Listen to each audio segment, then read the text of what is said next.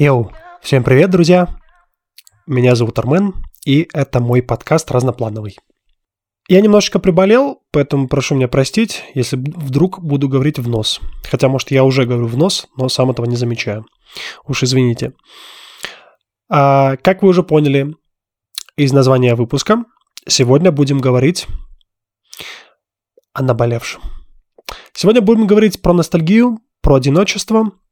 На мой взгляд, на мой взгляд, для таких людей, как я, для людей, эмигрировавших из России, уж тем более на неопределенный срок, такие состояния, как ностальгия и одиночество, присущи больше всего. Триггеры обострены, все это, ну, то есть вызвать это состояние куда проще. Вот куда проще. Например, я могу точно сказать, что последний месяц-два, признаюсь честно, я тоскую. Тоскую не только по родине. Ну, учитывая тот факт, что я армянин, да, и я нахожусь сейчас на своей исторической родине, этнический армянин, да, а, я все равно родился и вырос в России. И там моя родина, да, люди, знакомая обстановка. А, то есть все мне очень знакомо там. Все, как там работает, я уже знаю.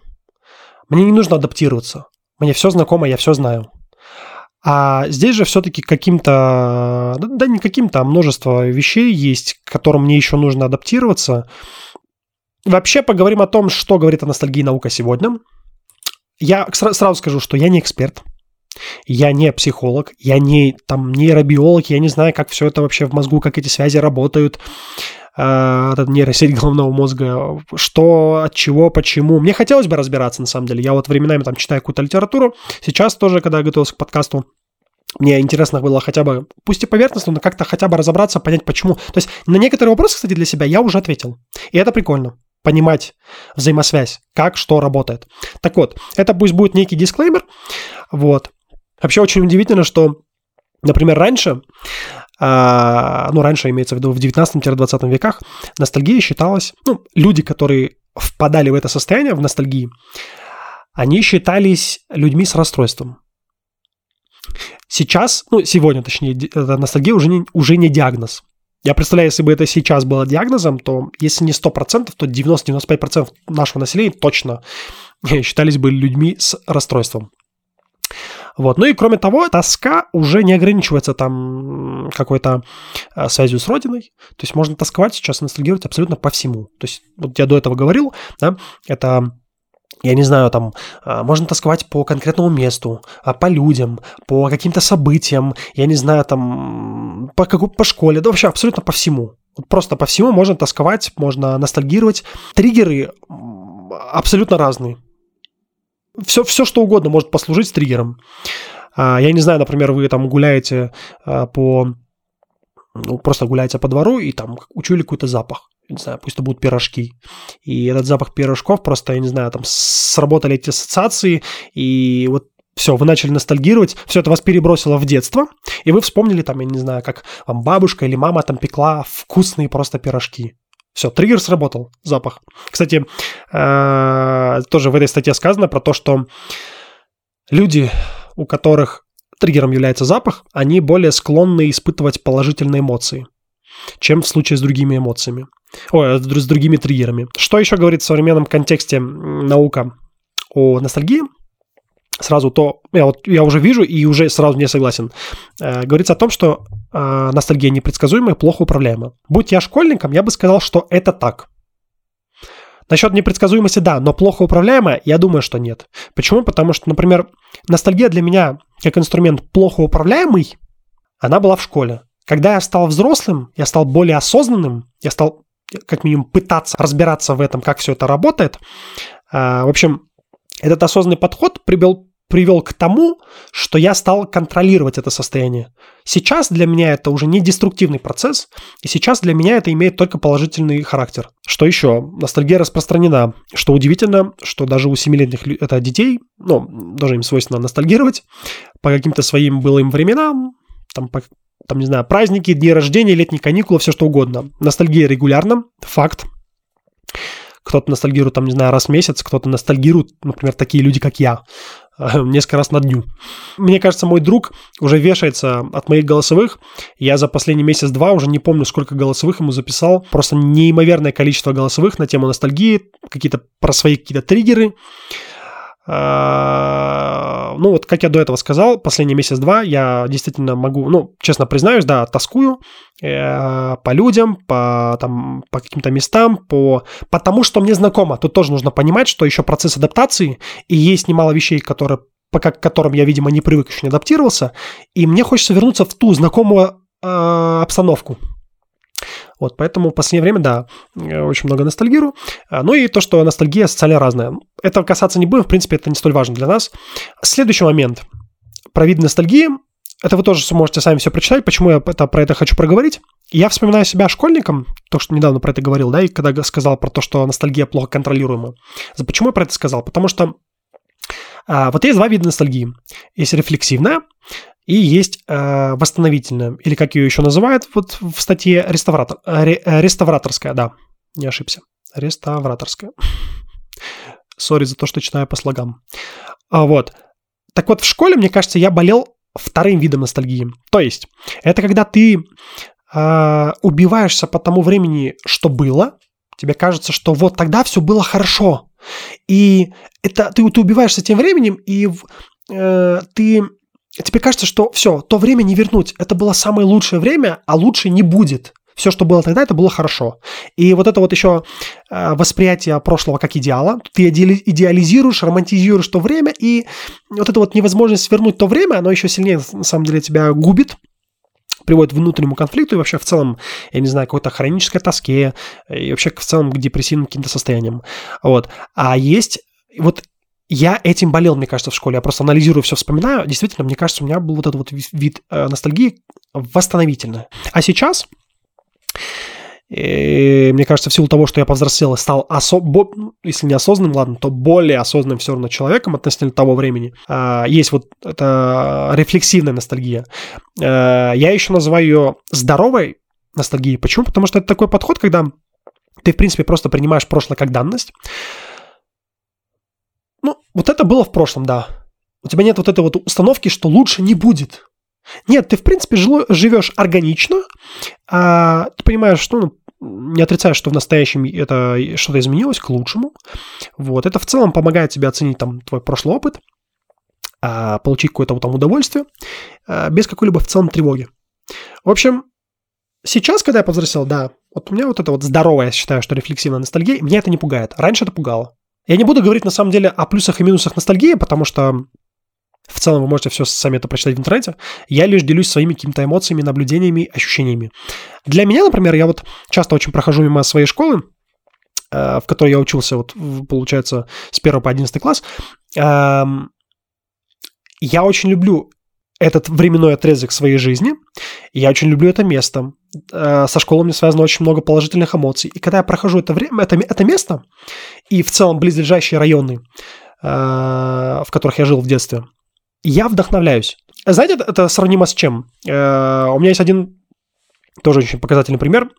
Один из моих любимых, любимых мультфильмов а, Рататуй. Там был такой момент, если вспомните, вот этот вот гастрокритик Антуан Эго, когда пришел э, в ресторан Рататуй, его накормили вот этой вот, э, ой, господи, вот этим вот э, легендарным блюдом. Я уже разучился говорить.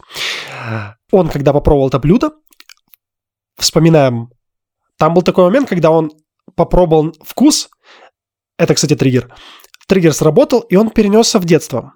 И там, кстати, так красиво это показано. Он, он перенесся в детство, он вспомнил, каким был маленьким. Там мама вроде его, да, там в детстве э, готовила ему это блюдо. И когда он вернулся, он как ненасытно он начал ну, дальше есть это блюдо, и он, э, он испытал приятные эмоции. Вот что очень важно. Он, он, э, ностальгия в данном случае сработала как положительный триггер. Он испытал приятные эмоции. И вот когда у меня подруга тоже постоянно спрашивает, Армен, что тебе, почему тебе нравится это состояние ностальгии, я ей постоянно пытаюсь объяснить, что э, для меня ностальгия сейчас, когда я повзрослел, не деструктивный процесс. Сейчас это имеет только положительный характер.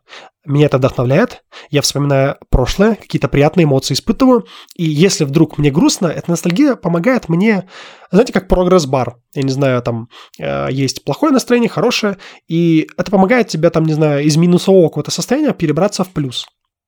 Нужно понимать, что ностальгия вообще, это, особенно сейчас в современном мире, тоже, кстати, про это не стоит забывать, это еще мощный инструмент для маркетинга и вообще в целом для бизнеса. Это, это мощный инструмент для коммерциализации.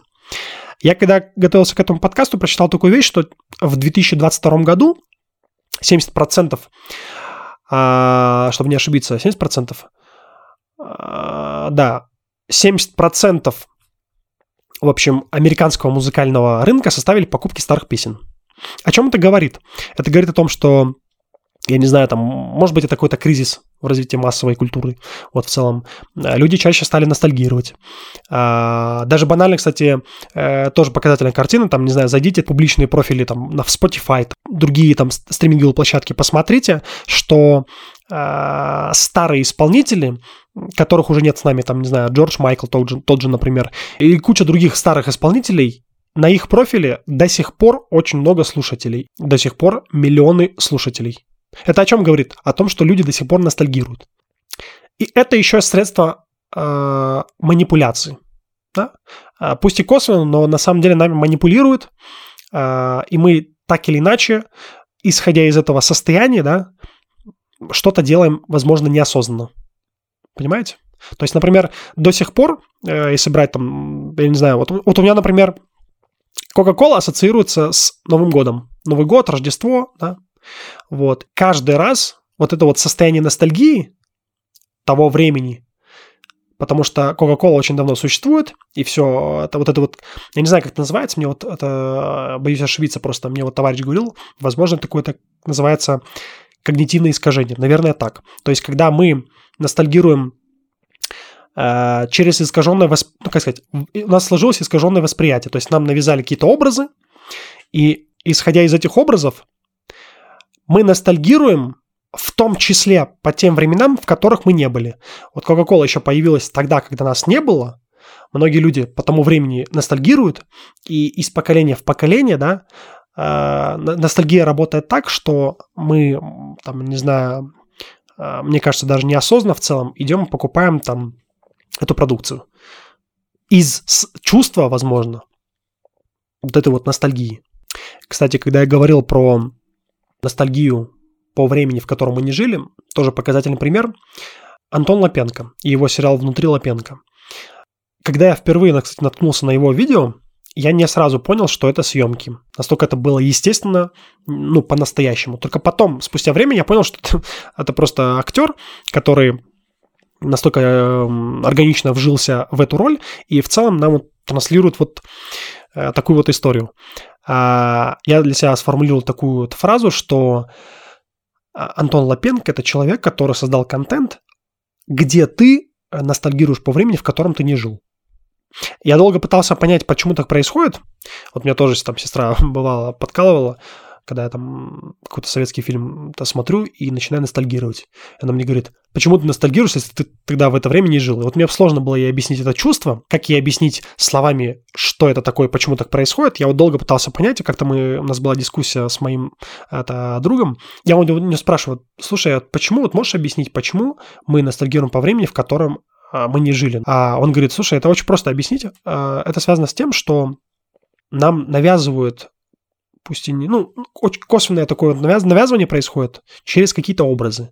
Вот, я не знаю, мы там увидели какой-то фильм американский, вот, полицейские такие крутые, вот нам кажется, что, ой, полицейские того времени действительно крутые, вот нам навязали это, вот нам так кажется, да, или вот нам в фильмах мы видим советские фильмы, да, там, в которых все, все, все идеализируют, и мы видим только вот это вот хорошее, и нам кажется, блин, а как же все тогда было круто. И мы начинаем все это разгонять, романтизировать, и от, от из вот этих вот моментов, причем это, кстати, происходит не только в фильмах, это вообще во всем происходит. Там навязывание происходит э, через культуру, через архитектуру в том числе, через какие-то фильмы, э, в общем, через какие-то песни тоже.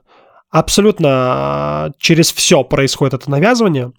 И у тебя происходит такое вот искаженное восприятие ты это видел через призму дру- други- других людей, которые все это видели и как-то это транслировали в какое-то изображение, да, какое-то произведение, а ты лишь это прочитав или увидев, или услышав, то есть, знаете, как глухой телефон. У тебя появилось такое искаженное восприятие. И мы начинаем как раз-таки неосознанно э, ностальгировать по тому времени. Вот и все. Здесь же идет бок о бок с ностальгией. Это одиночество. В обществе есть такая неправильная установка. Э, людям кажется, что э, одиночество напрямую зависит от людей. Ну, в том плане, что э, если тебя окружают люди, ты не можешь быть одиноким. Понимаете? То есть ты можешь быть, еще раз говорю, окружен обильным общением, но тем, тем не менее ощущать себя один, одиноким. Почему так происходит? Потому что важна эмоциональная связь. Доверительные какие-то взаимоотношения. Вот если эти вещи, эти параметры имеют место быть, тогда мы не ощущаем себя одиноким. Ощущаю ли я себя одиноким? Сложный вопрос, на который я однозначно ответить не могу, потому что бывают времена, когда я, мне, ну, я испытываю вот это вот, как будто пребываю в этом состоянии одиночества, а бывает, когда мне кажется, что все хорошо. И это вот, говорю, состояние одиночества, оно как будто обострилось здесь, потому что все абсолютно по-новому. А, новые люди, новая обстановка, новые методы а, достижения чего-либо. Ну, то есть какое-то изменение социального окружения, да, там, ролей. В общем, все это изменение образа жизни, да, тоже приводит к какой-то растерянности, а на начале, когда я пришел, наверное, все равно какая-то растерянность и потерянность была. Это все приводит к тому, что ты постоянно говоришь а, там, по прошлой жизни. А на, на начале, наверное, такое было. То есть я страдал этим. И вот это вот желание и стремление вновь оказаться в знакомой мне обстановке, само собой. Вот это вот все на самом деле тоже все способствует тому, что обостряется вот это вот состояние одиночества. Да, вот. Плюс, какое бы общение ни было, оно на самом деле не заменит живое человеческое общение. Вот этот вот зрительный контакт, да. Иногда я себя еще ловлю на мысли, что я родился и вырос все-таки в России, да, несмотря на то, что я этнический армянин, меня еще немножко расстраивает тот факт, что я плохо говорю на армянском и читать, писать не умею. И из-за этого иногда бывает такое вот отчуждение, что мне кажется, что я и среди своих чужой. Как-то был случай очень, очень смешной, очень смешной. А, забирал банковскую карту в местном отделении а, банка. Там нужно было а, написать свое ФИО и подпись поставить. А там принципиально нужно было самому это от руки сделать. Я объясняю вот э, этой девушке, консультанту, что я не умею писать, к сожалению, на армянском. Она удивилась, мы вместе засмеялись, молодая девчонка была. И она, она, она мне написала на листочке мое фио, это было очень смешно. И я под, ну, просто переписал и поставил свою подпись. И мне в этот момент так неловко стало просто, настолько неловко стало. И вот факт того, что я еще и читать, писать не умею, и плохо говорю, влияет на то, что немножко чувствуешь себя, еще раз говорю, чужим среди своих ну, дистанцируешься, чувствуешь себя неловко и чувствуешь себя немножко как будто бы одиноким из-за этого. В общем, множество факторов, которые способствуют вот этому вот обострению чувства одиночества, а, множество вещей, от которых там отказался по причине, еще раз говорю, переезда, и временами такое бывает, когда накатывает состояние одиночества. Вот. И еще раз скажу, что это не связано с количеством людей, которые тебя окружают, а, с семьей, там, родственниками. Нет, это не так работает. Я думаю, на сегодня все. Берегите себя, своих близких, берегите свое ментальное здоровье. Это очень важно. Ну и всего хорошего всем. До новых встреч.